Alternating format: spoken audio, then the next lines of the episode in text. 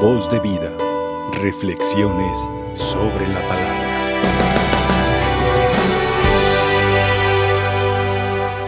Hermanos, dentro de esta celebración, nosotros hemos escuchado este pasaje tomado del Evangelio de San Juan.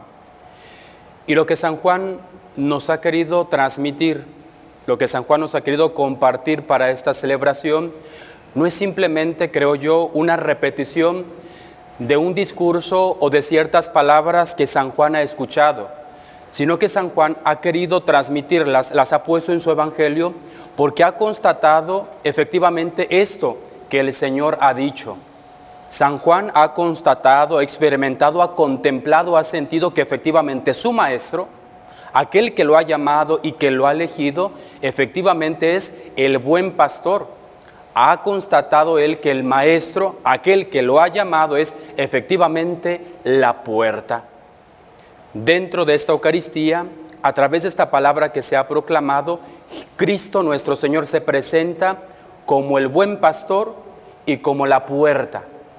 Nosotros en esta lectura hemos escuchado que el buen pastor, es decir, Cristo nuestro Señor, conoce a las ovejas, es decir, nos conoce a cada uno de nosotros, se interesa por nosotros, se preocupa por nosotros. Incluso el día de ayer también nosotros contemplábamos que cuando hay un problema, una dificultad, cuando el enemigo se acerca, el lobo, incluso este pastor, Cristo, está dispuesto a ofrecer la propia vida.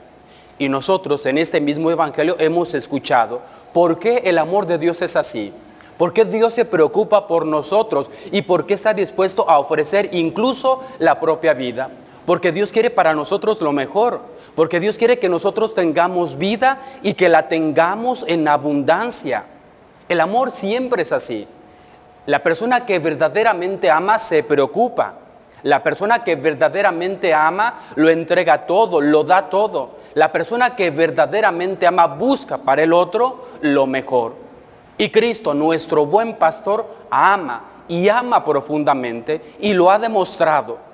Contemplando nosotros la cruz de Cristo, contemplamos a, nuestro buen pastor que nos ama y que nos quiere mucho, que se preocupa por nosotros, pero que también ofrece la vida por nosotros porque quiere, como lo hemos escuchado en este Evangelio, quiere que nosotros tengamos vida y la tengamos en abundancia. Quiere para nosotros lo mejor. Pero también este Evangelio nos ha presentado, ha llegado a afirmar que Cristo, nuestro Señor, el buen pastor, también es la puerta. Para un judío, hablar de la puerta tiene muchísimo significado, sobre todo para un peregrino. Para un judío que viaja que peregrina a Jerusalén, al templo, sabe que la puerta es la meta, que cuando ha llegado a la puerta de la ciudad o a la puerta del templo, ya no tiene que caminar, ya no tiene que esforzarse. Y efectivamente, nosotros, cuando nos encontramos con Cristo, no tenemos ya que trabajar. Si verdaderamente nos hemos encontrado con Cristo, ya no hay nada de qué preocuparnos, no hay nada de qué esforzarnos, porque hemos llegado a la meta. No es necesario andar buscando cosas, eh, seguridades. ¿Por qué? Porque para nosotros Cristo lo es todo. Para nosotros Cristo es nuestra vida. Para nosotros Cristo es nuestra felicidad. Para nosotros Cristo es la plenitud. Por lo tanto, Cristo se presenta como la puerta. Cuando yo llego a la puerta, lo tengo todo. Cuando yo llego a la puerta no tengo que caminar, no tengo que seguir peregrinando, no tengo que seguir esforzándome. ¿Por qué? Porque he llegado a mi fin, porque he llegado a mi meta. Y para nosotros Cristo lo es todo. Es el fin de nuestro caminar, es la meta de nuestras aspiraciones y de nuestros sueños. Tener a Cristo es tenerlo todo. Esta celebración es cierto, efectivamente, quiere presentarnos, quiere que nosotros descubramos, contemplemos que Cristo el Señor es esto, nuestro buen pastor. Un pastor que se preocupa, que nos ama y que se ofrece a sí mismo. Que Cristo es la puerta, es la meta. Que tener a Cristo es tenerlo todo. Pero también San Juan tiene una intención concreta cuando escribe su evangelio. ¿Por qué?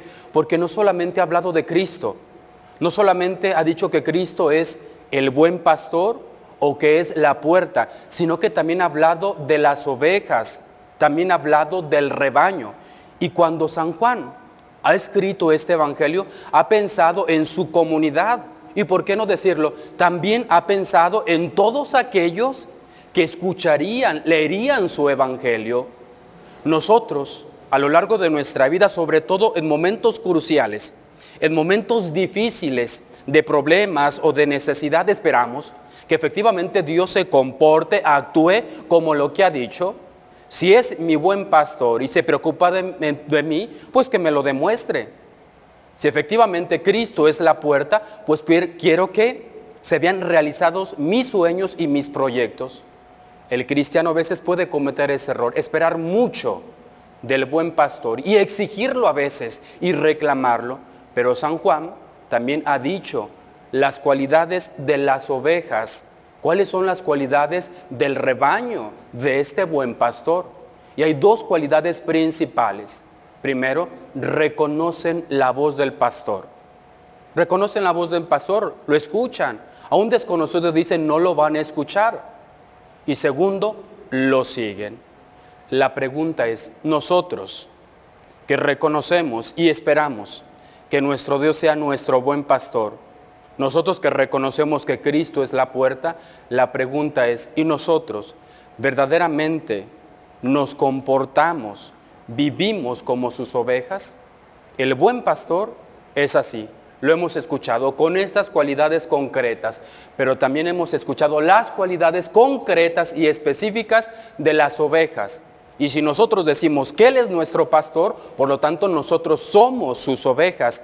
¿Y qué se espera de nosotros que somos las ovejas del Señor? Esto, que escuchemos la voz de nuestro pastor y no la voz de un desconocido, que vayamos tras nuestro pastor, tras de Cristo, no tras de otros o de otras personas o de otras propuestas. Cristo es el pastor, repito, y la pregunta es, ¿y nosotros no sentimos, y lo más importante, vivimos y nos comportamos como sus ovejas? Al participar pues de esta celebración, al participar de esta Eucaristía, pidámosle al Señor que nos conceda la gracia de poder sentir su amor y su misericordia, pero que también al participar de este altar, al acercarnos a esta mesa y al ser alimentados de con este manjar del cielo, Dios nos conceda la gracia de vivir y de comportarnos como lo, como lo que somos, su rebaño, sus ovejas que reconfortados con esta celebración, escuchemos y sigamos a Cristo. Que la Virgen María, Madre del Buen Pastor, interceda por nosotros. Que así sea. Voz de vida. Reflexiones sobre la palabra.